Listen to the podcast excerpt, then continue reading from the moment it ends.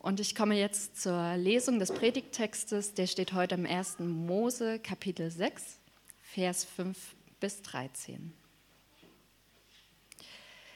Der Herr sah, dass auf der Erde die Bosheit des Menschen zunahm und dass alles Sinn und Trachten seines Herzens immer nur böse war. Da reute es den Herrn, auf der Erde den Menschen gemacht zu haben, und es tat seinem Herzen weh. Der Herr sagte, ich will den Menschen, den ich erschaffen habe, vom Erdboden vertilgen, mit ihm auch das Vieh, die Kriechtiere und die Vögel des Himmels. Denn es reut mich, sie gemacht zu haben. Nur Noah fand Gnade in den Augen des Herrn. Das ist die Geschichte von Noah. Noah war ein gerechter, untadeliger Mann unter seinen Zeitgenossen. Er ging mit Gott. Noah zeugte drei Söhne, Sem, Ham und Japhet. Die Erde aber war vor Gott verdorben. Die Erde war voller Gewalttat. Gott sah sich die Erde an und siehe, sie war verdorben, denn alle Wesen aus Fleisch auf der Erde lebten verdorben. Da sprach Gott zu Noah, ich sehe, das Ende aller Wesen aus Fleisch ist gekommen, denn durch sie ist die Erde voller Gewalttat. Siehe, ich will sie zugleich mit der Erde verderben. Schönen guten Morgen. Ich muss irgendwie noch emotional klar damit kommen, dass wir in diesem Raum hier sind. Äh, für diejenigen von euch, die schon länger im Projekt Kirche sind, wir waren hier jahrelang in diesem Raum. Jetzt sind wir schon seit Jahren da drüben und es ist so ein Flashback irgendwie. Es ist noch vor Corona gerade gefühlt jetzt für mich und die Welt ist irgendwie heiler. Keine Ahnung. Okay, ähm, ich bitte mal zu Beginn der Predigt.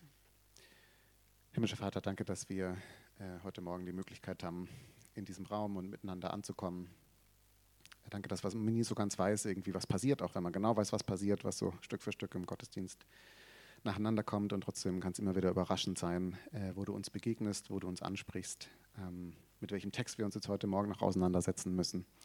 Ähm, ich bitte dich, dass du aus dem meinen Gedanken, aus dem Text für jeden und jede von uns wirklich was wichtig werden lässt, was gerade in unser Leben passt und wo du reinsprechen möchtest. Amen. Wir machen weiter heute mit unserer Predigtserie, unserer ersten Predigtserie in diesem Jahr, in die wir letztes, letzten Sonntag gestartet sind. Es geht im Moment um die Geschichte von Noah und der Arche. Und wie ich letzten Sonntag schon gesagt habe, ist das ja auf der einen Seite eine sehr eindrückliche Geschichte, könnte man sagen, mit so ganz starken Bildern von der Sintflut, dem Boot, dem Regenbogen und so weiter. Ja, das geht ins Ohr und ins Auge. Auf der anderen Seite ist es aber auch eine sehr schwierige Geschichte, weil jetzt so auf den ersten Blick zumindest diese Geschichte davon erzählt, dass Gott so unzufrieden war mit der Menschheit oder vielleicht auch so wütend, äh, weil, keine Ahnung, sie nicht an ihn glauben oder schlechte Dinge tun oder warum auch immer. Ja, er ist so unzufrieden, so wütend, dass er jetzt einmal die Welt durchflutet und alles absaufen lässt, was auf der Welt so lebt und dann nur mit einem Menschen oder einer Familie weitermacht seinem Frommen natürlich, ja, seinem Getreuen sozusagen. Er pickt sich den raus, mit dem äh, der an ihn glaubt und mit dem macht er jetzt weiter. Es ist äh, nicht ganz unproblematisch, diese Geschichte.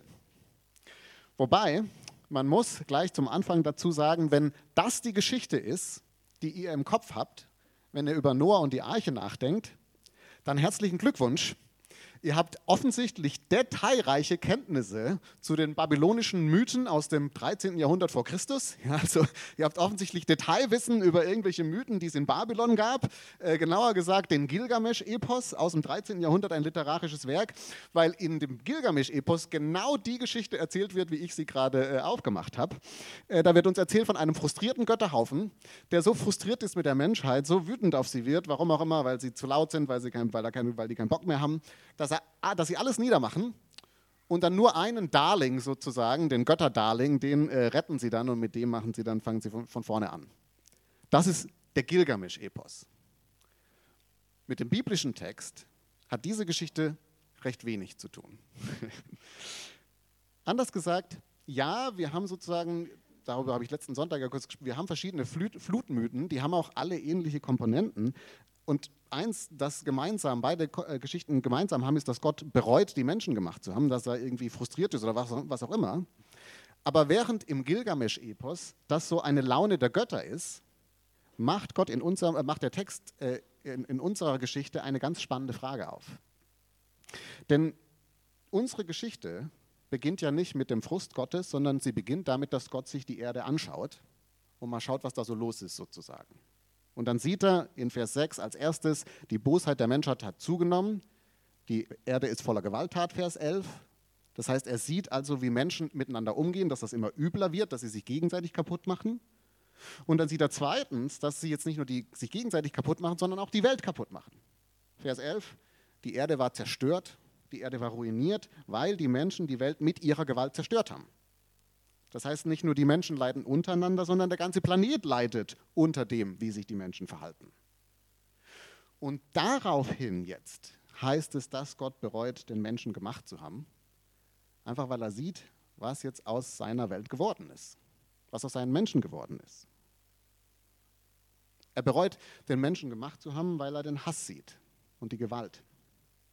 Er sieht, wie fröhlich feiernde Menschen abgemetzelt werden und unschuldig Kinder zerbombt werden. Und er bereut. Er bereut, weil er all das Giftige sieht und das Ekelhafte, was Menschen sich so antun. Von diesen tief verletzenden Kommentaren, die noch lange, lange, lange wehtun, bis hin zu den übergriffigen Grabscher oder auch nur den Blicken, wo sich eine Frau danach 20 Minuten versucht zu duschen, um das wieder abzukriegen und sie irgendwie nicht abspülen kann. Und er bereut, weil er den rücksichtslosen Konsum sieht, ja, die Ausbeuterei. Er sieht den Plastikmüll, der jedes Jahr 100.000 Meerestieren und einer Million Seevögel das Leben kostet. Er sieht das alles und jetzt bereut er. Er bereut, den Menschen gemacht zu haben. Und mit dieser Reue macht diese Bibelgeschichte jetzt eine ganz interessante Frage auf. Weil jetzt sieht Gott so viel Leid. Er sieht so viel Schmerz. All das, was wir verursachen. Und die Frage ist jetzt, wie reagiert Gott darauf? Wie reagiert Gott darauf? Oder vielleicht auch, wie sollte er denn darauf reagieren? Ja. Was wäre denn angemessen? Was wäre denn fair? Was würdet ihr denn sagen? Ja. Wie reagiert Gott auf den Menschen, der jetzt die Welt an sich gerissen hat und jetzt aber so eine destruktive Kraft geworden ist in dieser Welt? Wie reagiert Gott? Wie sollte er reagieren? Das ist die Frage, die hier verhandelt wird. Und was ich im Text jetzt äh, als Antworten gefunden habe, zumindest im Text, wie ich ihn verstehe, sind drei Aspekte. Zunächst mal als erstes, Gott reagiert. Er reagiert überhaupt, könnte man vielleicht sagen. Zweitens, er reagiert mit Konsequenzen. Und dann drittens, er reagiert mit Konsequenzen auf eigene Kosten. Er reagiert, er reagiert mit Konsequenzen, er reagiert mit Konsequenzen auf eigene Kosten. Zunächst mal, er reagiert. Und damit müssen wir uns jetzt gar nicht lange aufhalten, aber mir ist wichtig, das ganz kurz festzuhalten. Gott reagiert auf das, wie Menschen miteinander und mit der Welt umgehen und es ist gut, dass er reagiert. Ja, weil auf den ersten Blick ist ja ganz interessant in dieser Fl Flutgeschichte. Auf den ersten Blick liest man diesen Text und denkt sich, mein Gott durchflutet jetzt hier einfach die Welt und macht alles kaputt. Ich meine, was für ein Monster ist das denn? Auf den zweiten Blick, wenn man es jetzt aus dem Kontext heraus liest, was er gesehen hat, dann muss man ja irgendwie sagen, also wenn er jetzt nicht reagieren würde, dann wäre er noch ein viel größeres Monster. Ja, weil wenn Gott an dieser Stelle jetzt nicht irgendwie handeln würde, nicht eingreifen würde, dann wäre es gewissermaßen ein passives Statement darüber, dass das alles gar nicht so schlimm ist. Es wäre sozusagen eine Art passive Legitimation von all dieser Gewalt. Es wäre viel schlimmer, wenn er nicht reagieren würde. Das heißt, es ist erstmal, zumindest aus meiner Sicht, gut, dass er reagiert. Vor allem könnte man jetzt aber auch sagen, es ist konsequent, dass er reagiert. Oder anders gesagt, es ist jetzt keine Überraschung, dass er reagiert. Denn vielleicht erinnert ihr euch, wir haben das letzten Sonntag uns ein bisschen angeschaut, am Ende der Schöpfungsgeschichte, nachdem alles geschaffen ist, gibt Gott dem Menschen ja in gewisser Weise eine Sonderrolle. Er gibt uns eine Sonderrolle und sagt, ihr seid meine Geschöpfe und ihr seid jetzt aber die, die Verantwortung haben für diese Welt. Es ist eure Verantwortung, für die Schöpfung zu sorgen. Hier sind, ist meine Welt, es sind meine Lebewesen, aber eure, ihr dürft das jetzt gestalten, ja, und jetzt achtet gut bitte aufeinander und achtet gut auf die Welt. Und damit kommt natürlich eine gewisse Macht sozusagen äh, uns zu. Eine Macht, die wir auch so erleben. Das ist was, unsere Lebensrealität. Unsere Handlungen als Menschen, die haben immer weitreichende Konsequenzen. Als Menschen haben wir die Macht, Leben zu fördern und Dinge aufblühen zu lassen, Menschen aufblühen zu lassen. Und wir haben die Macht, Dinge zu zerstören, Menschen zu zerstören. Ja, wir haben die Macht zu lieben und zu hassen. Und je nachdem, wie wir uns verhalten, geht es unserer Umgebung gut oder eben nicht so gut. Das heißt aber, wenn Gott jetzt am Anfang der Bibel sozusagen die, dem Menschen Verantwortung übertragen hat, dann muss er eines Tages eigentlich auch fragen, nun, was hast du jetzt mit der Verantwortung gemacht? Und die Antwort auf diese Frage muss dann auch Konsequenzen haben. Er muss irgendwie reagieren, weil alles andere wäre so ein bisschen inkonsequent. Mit Verantwortung kommt eben immer auch, dass man zur Verantwortung gezogen wird. Und das heißt, dass Gott jetzt eingreift, dass er auf dieses Verhalten der Menschen reagiert, dass er konsequent ist, das ist erstmal nur logisch. Das ist logisch und das ist wichtig. Jetzt ist das mit dieser Verantwortung, die wir als Menschen haben, natürlich ein komplexes Thema.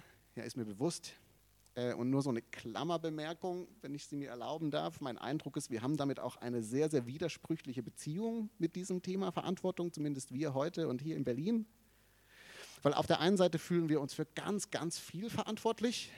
Also ich weiß nicht, wie es euch so geht, aber ich auf jeden Fall fühle mich für ganz, ganz viel verantwortlich, was passiert alles auf der Welt. Wenn man so manchen Instagram-Influencern und Influencerinnen glauben darf, dann ist jedes weitere tote Kind im Gazastreifen oder in der Ukraine irgendwie meine Verantwortung. Ja, ich hätte mehr machen müssen, ich müsste mehr machen, es ist meine Verantwortung, was da passiert. Und wenn man nicht konsequent genug nachhaltig ist, sich für Minderheiten einsetzt oder auf der anderen Seite nicht glaubt, was die Regierung einem erzählt, ja, dann, dann ist man schuld, ist alles meine Verantwortung, so die Last der Welt, die lastet oft auf uns, ist alles irgendwie unsere Verantwortung. Auf der anderen Seite sind aber inzwischen immer Systeme schuld. Also wir, wir haben ja längst festgestellt, also klar, äh, es gibt Probleme, aber das ist das Bildungssystem, was hier das Problem ist, das ist Rassismus und Klassismus, das das Problem ist, das sind weltweite Klimazusammenhänge, das heißt, es trägt irgendwie keiner mehr Verantwortung. Es ist halt immer ein scheiß System und so weiter, kann jetzt auch niemand was dafür, wo soll man denn das ansetzen, weiß keiner. Und wir wissen inzwischen ja auch mehr zuvor, mehr denn je zuvor, dass Handlungen von Menschen äh, Auswirkungen sind von Erziehung, von Genen, von Umwelt, von der Hirnfunktion. Ja, das heißt, es gibt auch immer einen guten Grund, warum ich jetzt ein Arsch zu dir bin. Ich habe einen guten Grund dafür. Ja, wenn du wüsstest, welches Trauma ich erlebt habe mit meinem Chef letzte Woche, ja, dann, dann wäre es ja klar, warum ich dich jetzt so verletze. Und damit bleibt irgendwie so ein, so ein Gewaber übrig, habe ich den Eindruck, wenn es um Verantwortung geht.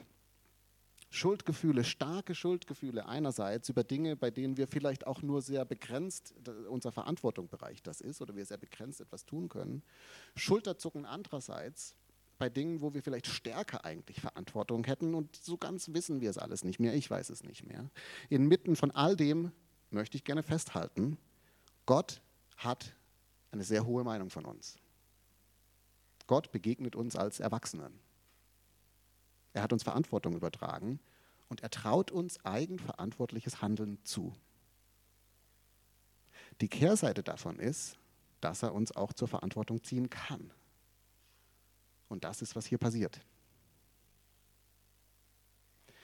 Und das bringt uns jetzt direkt zum zweiten Aspekt. Er reagiert mit Konsequenzen.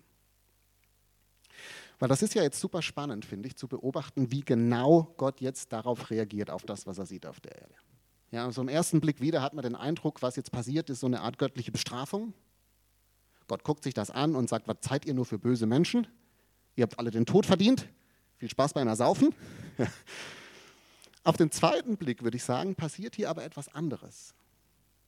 Und dazu lasst uns mal ganz kurz reingehen in so ein Detail in diesem Text in Vers 13. Da heißt es in unserer Übersetzung, unsere Übersetzung schreibt da, Gott sprach zu Noah, ich sehe, das Ende aller Wesen aus Fleisch ist gekommen, denn durch sie ist die Erde voller Gewalt. Ja, es ist irgendwie so ein relativ neutraler Satz. Gott sagt, ich, ich sehe, das Ende aller Wesen aus Fleisch ist gekommen, denn die Erde ist voller Gewalt. Die meisten deutschen Übersetzungen machen, übersetzen das viel aktiver. Also die Hoffnung für alle zum Beispiel, die übersetzt, ich habe beschlossen. Ja, Gott beschließt, alles Leben auf der Welt zu vernichten. Denn wo man auch nur hinsieht, herrscht Grausamkeit. Das ist eine Interpretation, dass Gott aktiv etwas tut sozusagen. Ganz wörtlich übersetzt, jetzt mal hebräisch Wort für Wort sozusagen, steht da einfach nur der Satz, das Ende allen Fleisches ist vor mich gekommen. Das Ende allen Fleisches ist vor mich gekommen. Man könnte vielleicht auch übersetzen mit, das Ende allen Fleisches ist mir vor Augen gekommen. Ja, das ist eine passive Formulierung. Es ist jetzt also nicht etwas, das Ende des Fleisches, das alles zu Ende geht, ist nicht etwas, was Gott entschieden hat in diesem Satz, sondern es ist etwas, was ihm bewusst geworden ist. Das Ende des Fleisches aller der Menschheit ist mir bewusst geworden. Anders gesagt, man könnte auch übersetzen mit, mir ist klar geworden, wie das hier zu Ende geht. Mir ist klar geworden, dass es zu Ende geht und wie es zu Ende geht. Das Ende ist mir vor Augen gekommen, ist bewusst geworden, so geht das Ganze aus. Anders gesagt, Gott hat sich das Verhalten der Menschen angeschaut, diese Grausamkeit, und jetzt sagt er in Vers 13, ich weiß, wie das enden wird. ich weiß, wie das enden wird. Ich kann das Ende dieser Geschichte absehen. Jetzt ist eine zweite Formulierung interessant. Und zwar, wenn man Vers 11 mit dazu nimmt, da sagt Gott zunächst mal wieder eine, eine passive Wahrnehmung sozusagen. Er sagt, siehe, das Land ist zerstört. Weil die Menschheit mit ihrer Zerstörung äh, das über das Land gebracht hat. Ja, siehe, das Land ist zerstört. Und genau diese Formulierung ist jetzt die gleiche, also im Hebräischen wirklich Wort für Wort, wie was in Vers 13 dann formuliert wird, wo Gott jetzt aktiv wird und sagt, siehe, ich werde sie zerstören mit dem Land. Ja, siehe, das Land ist zerstört. Siehe, ich werde sie zerstören, jetzt mit dem Land, das ja schon zerstört ist. Das heißt, beide Aussagen, die werden im, im, im Hebräischen in der Korrelation gebracht. Das ist eine Parallele sozusagen. Die Ankündigung der Flut, dieser Zerstörung, hier, die greift jetzt quasi die Zerstörung auf, die die Menschen bereits über dieses Land und über sich selbst gebracht haben. Um das mal mit meinen Worten zu sagen, Gott sagt hier im Wesentlichen, ich weiß, wo das hinführt. Die zerstören sich gerade selbst, die zerstören die Erde gleich mit, irgendwann ist hier alles tot und jetzt lass uns das abkürzen. lass uns vorspulen. Die wollen Zerstörung, also bekommen sie Zerstörung. Und dann zieht Gott, wie wir beim letzten Mal angeschaut haben, seine Hand zurück und überlässt jetzt die Menschen und die Welt sich selbst und dann fällt alles in sich zusammen. Ja, die Zerstörung ist komplett.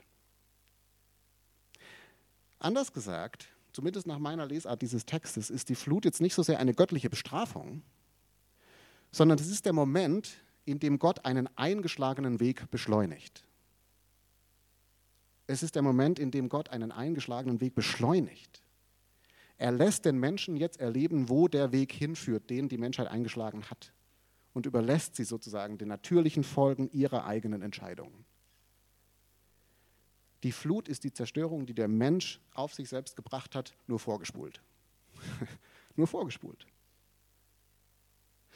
Und ich finde das deshalb so interessant und relevant, weil ich würde sagen, wir haben hier den Beginn eines Musters, der sich in biblischen Texten immer wieder finden lässt. Dass Gottes Reaktion auf unsere zerstörerische Lebensweise darin besteht, dass er uns effektiv dann auch zumutet, die Konsequenzen zu erleben. Ja, dass er uns dahin, da landen lässt, wo der Weg uns hinführt, sozusagen.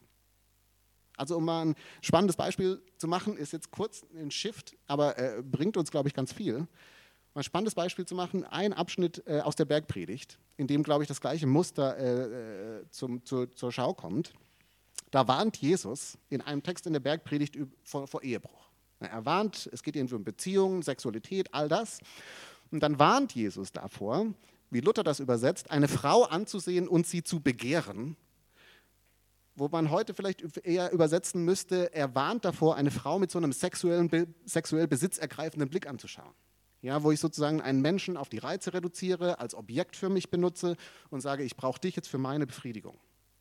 Anders gesagt, er warnt vor was, was Eva Iluma äh, die Kapitalisierung der Sexualität genannt hat wo ich also nur noch einen Menschen vor mir sehe und mich frage, nicht mehr den Menschen vor mir sehe, sondern mich nur noch frage, was hast du mir zu bieten?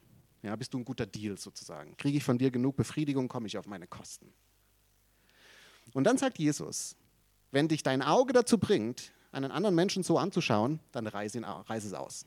Ja, wer kennt diese Stelle? Dann reiß es aus, weil, sagt er dann, es ist besser, einäugig weiterzuleben, als dass du beide Augen noch hast und dann aber sehend in der Hölle landest. Jetzt sind an dieser, an, diesem, an dieser Stelle zwei Dinge interessant. Das erste ist, dass das Wort für Hölle, was hier verwendet wird, eigentlich das Wort Gehenna ist. Und Gehenna ist einfach mal nur die Müllhalde in Jerusalem. Das heißt, seine Zuhörer haben erstmal so ein ganz praktisches Bild vor Augen. Er sagt, wenn du das machst, dann landest du auf der Müllhalde. Das ist natürlich ein furchtbarer Ort, ja, das Bild ist sofort griffig, es stinkt da, es ist einsam. Und dann zweitens sagt Jesus, dann sagt Jesus nicht, interessanterweise, er sagt nicht, wenn du das machst, dann wirst du irgendwann in der Hölle landen, du Arsch. Ja, also Gott wird dich in die Hölle packen, du Arsch. Sondern er sagt ganz einfach, erstmal ganz wörtlich, wenn du das machst, dann wirst du irgendwann auf der Müllhalde landen. Anders gesagt, da führt dein Weg hin. Ja, das ist so die letzte Konsequenz von dem, von dem Weg, den du da einschlägst. Wenn du andere Menschen zu Objekten deiner Lust reduzierst, dann wirst du irgendwann auf der Müllhalde enden. Das heißt völlig einsam. Weil du irgendwann unfähig geworden bist, echte Verbindungen einzugehen. Du hast vielleicht ganz viel Sex, aber bist einsamer als je zuvor. Und das heißt, nicht nur hast du damit Leid verursacht bei den Frauen oder den Männern, die du entsprechend behandelst, sondern das hat für dich Konsequenzen. Ja, mit dieser Art zu leben setzt du dich auf einen Weg. Das macht was mit dir. Du steuerst damit direkt auf die Müllhalde zu. C.S. Lewis hat zu diesem ganzen Thema ein fantastisches Buch geschrieben. Es nennt sich The Great Divorce, die große Scheidung. Es geht um eine Geschichte über Himmel und Hölle. Und er macht dann ein ganz interessantes Setup auf. Vielleicht kennt ihr dieses Buch, es ist großartig. Es gibt quasi Himmel und Hölle, aber die beiden Bereiche sind verbunden sozusagen. Und es gibt einen Bus, mit dem man jeden Tag vom Hölle, von der Hölle in den Himmel fahren kann. Also jeden Morgen fährt der Bus los, fährt hoch und dann fährt er am Abend, Ende des Abends wieder runter. Das heißt, die Leute aus der Hölle, die können jetzt jeden Tag einfach in den Himmel fahren und wenn sie wollen, können sie dort auch bleiben. Also völlige Freiheit sozusagen, die einen in der Hölle und ein Bus dazwischen. Jetzt das Interessante an diesem Buch ist, dass äh, die Leute natürlich das machen aus der Hölle. Ja, die wollen ja schon mal schauen, wie so im Himmel ist. Das klingt ja interessant. Und die finden es dann erstmal immer auch Wahnsinn, ja, so schön und strahlt und alles. Aber am Ende des Tages fahren sie alle freiwillig wieder nach Hause. Ja, fahren alle freiwillig wieder in die Hölle. Der eine zum Beispiel, ähm, der ist äh, ganz begeistert von der, vom, vom Himmel, ja, wie schön das alles ist und die Menschen strahlen so und wunderbar, bis er dann mitbekommt, im Himmel besitzen die Leute nichts mehr. Die teilen sich alles, das ist alles so, wir teilen uns das, ja, ich habe ja gar nichts mehr, was mir gehört sozusagen und das findet er dann so ekelhaft. Er sagt also, fahre ich lieber wieder nach Hause, in der Hölle habe ich meine Villa, das ist viel besser. Es gibt so einen anderen Typen, der ist einfach super stolz darauf, dass er ein guter Mensch ist, ja, dass er gut gelebt hat und so weiter, dass er immer nett und vorbildlich ist. Der kommt dann auch in, die, in den Himmel und zeigt den Leuten erstmal, wie gut das er ist und wie nett und so weiter. Und er findet es dann ganz sympathisch, bis er realisiert, es ist ein ehemaliger Mörder hier im Himmel. Ja, der hat also jemanden umgebracht, hat er bereut, okay, whatever, aber hey, also neben so jemand möchte ich nicht wohnen. Ja, und dann fährt er abends wieder freiwillig zurück in die Hölle. Die Menschen hätten die Möglichkeit sozusagen zu wechseln, aber sie wollen es gar nicht. Sie wollen diese Vergebung, diese Freude am Unperfekten, diese Liebe, die da so im Himmel ist, das wollen sie nicht. Sie gehen lieber wieder am Ende des Tages zurück in die Hölle, in ihre Villa, wo jeder und jede so für sich allein vor sich hin vegetiert. Und C.S. Lewis beschreibt dann diese Menschen so als eine Art Schattenwesen. Er sagt, es sind Menschen, die sind nur noch Schatten ihrer selbst sind nur noch ein Schatten von dem, was einen Menschen ausmacht, weil sie immer wieder gewählt haben und wählen, was ihnen hilft und dabei ihnen selber hilft und dabei alles Menschliche verloren haben. Statt Vergebung halten sie immer noch an Bitterkeit fest. Statt Zuspruch anzunehmen, halten sie immer noch an Selbstmitleid fest. Statt Versöhnung bleiben sie lieber selbstgerecht und damit landen sie dann in der absoluten Einsamkeit. Und es gibt dann irgendwann diese Szene in diesem Buch, in dem ein Mensch, der im Himmel wohnt, zum Erzähler des Buches folgenden Satz sagt. Er sagt, jeder, der möchte, der kommt hier, also in den Himmel rein. sei darum unbesorgt. Am Ende gibt es nur zwei Arten von Menschen. Die, die zu Gott sagen, dein Wille geschehe, und die, zu denen Gott sagt, dein Wille geschehe. Keine Seele, die ernstlich und inständig nach Freude verlangt, wird sie verfehlen. Die, welche suchen, werden finden. Die, die klopfen, denen wird aufgetan. Ich glaube, wir haben in der Sinnflut hier letztendlich einen ganz ähnlichen Gedanken. Die Menschen haben Hass, Gewalt gewählt und Gott sagt, okay, dann kriegt ihr das. Ja, und er übergibt sie sozusagen der Zerstörung, die sie sich selbst ausgesucht haben. Und ich weiß nicht, wie es euch damit geht. Für mich ist das ehrlich gesagt ein viel beängstigerendes äh, Bild von Gottes Gericht sozusagen, als wenn wir jetzt einen strafenden Gott hätten, der Leute wild in die Hölle wirft. Weil das einfach bedeutet, dass Gott unsere Entscheidungen sehr, sehr ernst nimmt. Er nimmt uns sehr, sehr ernst. Er respektiert uns in dem, was wir so wollen und was wir tun.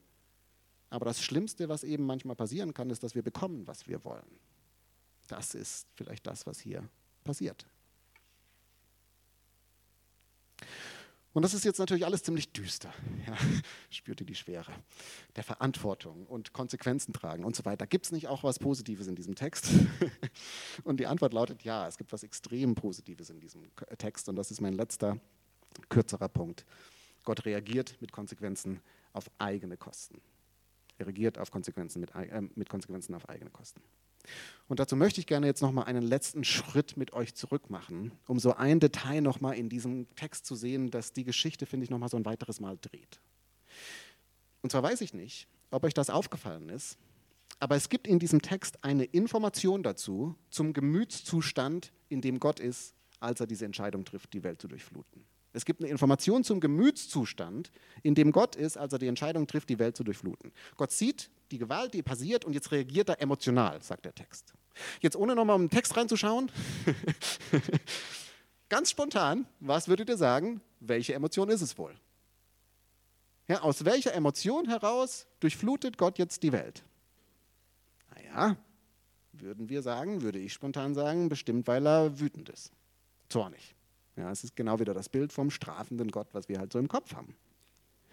Interessanterweise stimmt das aber nicht. Interessanterweise stimmt das nicht. Gott wird nicht als wütend beschrieben in diesem Text, sondern es heißt da was anderes über seinen Gemütszustand. Das ist in Vers 6, da heißt es, er sah die Bosheit des Menschen und es tat ihm in seinem Herzen weh. Es tat ihm in seinem Herzen weh. Gott reagiert auf unsere Bosheit mit Schmerz. Mit Schmerz. Und wörtlich übersetzt heißt es hier sogar, sein Herz war voll mit Schmerz. Ja, voll mit Schmerz. Er konnte nichts mehr anderes fühlen als Schmerz. Hat einfach unendlich weh. Und das Wort, was mit Schmerz übersetzt wird, wird an einer anderen Stelle für eine Frau übersetzt, äh, äh, verwendet, die frisch verliebt ist, frisch verheiratet ist und die dann von ihrem Mann verlassen wird. Und dann heißt es, ihr Herz, gleiche Formulierung, war voll mit Schmerz. Ja, das heißt, das können wir uns nach, das können wir nachvollziehen. Das ist so ein Schmerz, der dich zerreißt, wo du nicht mehr weißt, wohin mit dir. So weh tut das.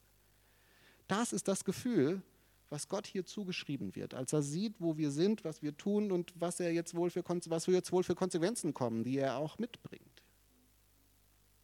Das ist interessant, oder nicht? Und ich finde das deshalb so signifikant, weil eigentlich müsste man sich an der Stelle des Textes ja mal die Frage stellen, warum macht Gott jetzt nicht einfach Schluss mit den Menschen? Warum macht er nicht einfach Schluss?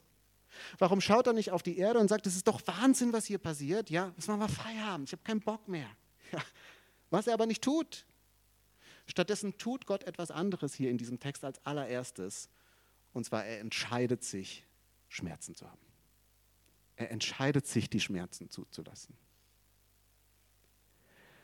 Eine der schlimmsten Erfahrungen, die man als Eltern so machen kann, höre ich, habe ich noch nicht gemacht, weil meine Kinder sind noch zu klein. Aber eine der schlimmsten Erfahrungen anscheinend, die man machen kann als Eltern, ist, dass die, die Kinder älter werden und dass sie irgendwann Entscheidungen treffen, bei denen man weiß, das ist wirklich nicht gut für mein Kind. Und dann sieht man so sein Kind, wie es sich auch auf so einen Weg setzt sozusagen und man weiß schon, wie viel Leid jetzt auf dieses Kind wartet, wenn es da weitermacht, wie viel es auch zerstören wird in anderen Leben. Und man schaut seinem Kind so zu und windet sich sozusagen, wenn man denkt, was dir bevorsteht. Ja, nein, es bricht einem, ich habe ein paar ähm, ältere Freunde um mich herum, die das schon erlebt haben, es bricht einem das Herz, wenn man sein Kind so sieht. Und es gibt in diesen Momenten dann so zwei Möglichkeiten als Eltern gefühlt. Das eine ist, dass man verzweifelt versucht, jetzt Kontrolle zu übernehmen. Ja, dass man entweder mal reingreift, reingrätscht und sagt, ich stelle dir das Geld ab, wenn du nicht. Ja, oder du kannst hier nie wieder nach Hause kommen, wenn du nicht. Ja, man zwingt sozusagen, man versucht das Kind zu zwingen, irgendwie jetzt bessere Entscheidungen zu treffen. Die andere Seite, die andere Möglichkeit ist, dass man einfach rausgeht sagt, es ist nicht mehr meine Verantwortung, ja, und so innerlich Distanz aufbaut und sagt, also gut, bis 18, du musst jetzt machen, was du willst, wenn du halt dabei zugrunde gehst, nicht mehr mein Problem, was so ein Stück Selbstschutz ist, weil, es einfach so weh tut. Ja. Gott entscheidet sich hier für eine dritte Möglichkeit. Er entscheidet sich, präsent zu bleiben, involviert zu bleiben, hoffnungslos, hoffnungsvoll zu bleiben. Das heißt aber, er entscheidet sich für Schmerzen. Er entscheidet sich, diese Schmerzen weiter auszuhalten und dran zu bleiben. Weil weder zwingt er hier noch danach Menschen irgendwie jetzt auf, nach seinen Vorstellungen zu leben, mit ihm zu leben und sie damit zu entmündigen. Ja? Ab jetzt seid ihr Marionetten, jetzt macht ihr, was ich will. Noch gibt er einfach auf und sagt, okay, dann überfluten wir das Ding, alles fertig, neue Erde, neue Menschen. Er entscheidet sich für Schmerzen. Er entscheidet sich für Schmerzen. Und was für ein Schmerz muss es gewesen sein? Und muss es immer noch sein, so diesen Lebensraum weiter aufzuhalten und sich anschauen zu müssen, wie wir uns selbst kaputt machen, uns gegenseitig kaputt machen, was wir der Welt antun. Und trotzdem steht dieses Versprechen nach der Sinnflut, ich gebe nicht auf, ich halte diesen Raum auf, ich behalte Hoffnung. Ja, der Regenbogen erinnert euch daran, ich werde weiter aufhalten, ich bin weiter da, ich bleibe dran. Wie doll müssen wir geliebt sein von ihm, dass er das macht. Oder was für ein Schmerz muss das sein, denke ich, dachte ich diese Woche öfter mir manchmal zuzuschauen als Gott und sich zu denken, okay, wer, wie er jetzt wieder aus Sturheit oder Faulheit oder Egoismus oder was nicht was, ja jetzt wieder furchtbare Entscheidungen trifft. Siehst du nicht, wo das hinführt, Alex? Sollten wir das nicht gelernt haben? Waren wir nicht schon hundertmal da? Und wie doll muss ich eigentlich geliebt sein, dass Gott mir das nie vorhält, sondern mir immer weiter begegnet, weiter um mich wirbt, Stück für Stück versucht, an mein Herz ranzukommen, mich nicht aufgibt, mich nicht abschreibt. Wahnsinn. Und was für ein Schmerz muss es gewesen sein, am Kreuz dann in Jesus alle Konsequenzen auf sich zu nehmen. Weil was ist das Kreuz anderes, als dass Jesus in den Fluten untergeht, die eigentlich hätten über uns hereinbrechen sollen? Am Kreuz schreit Jesus, mein Gott, mein Gott, warum hast du mich verlassen? Und erlebt dann komplette Einsamkeit, Müllhalde, Einsamkeit, ein Ort der unglaublichen Qual. Es ist wie, er ist auf der Müllhalde gelandet. Es ist wie die Chaoswasser brechen über ihm zusammen. Er nimmt die Konsequenzen auf sich, die wir verdient hätten. Das heißt, ultimativ trägt Gott die Konsequenzen unseres Handelns auf seine Kosten, damit für uns immer wieder ein neuer Anfang möglich ist. Und er überwindet dann sogar selbst den Tod, damit das, was wir auch anderen antun, nicht für sie das letzte Wort bleibt. Das ist der Weg, für den Gott sich hier entscheidet. Und dieser Weg beginnt hier, spätestens hier in diesem Text. Nikolaus Woltersdorf hat mal einen Satz äh, geprägt, den ich sehr, sehr spannend finde. Er sagte, The tears of God are the meaning of history. The tears of God are the meaning of history. Auf Deutsch vielleicht, die Tränen Gottes sind die Bedeutung der Weltgeschichte. Die Tränen Gottes sind die Bedeutung der Weltgeschichte. Und das heißt wahrscheinlich ganz viel. Für, unseren, für unser Thema heute heißt es wahrscheinlich einfach, dass es ja nur deshalb die Menschheitsgeschichte gibt und wir deshalb noch hier sind, weil Gott bereit war und ist zu leiden und zu weinen und immer wieder mit uns weiterzumachen, immer wieder zu vergeben, geduldig zu sein, Liebe zu haben, weil er diesen Weg mit uns geht. Das ist, warum wir hier sind.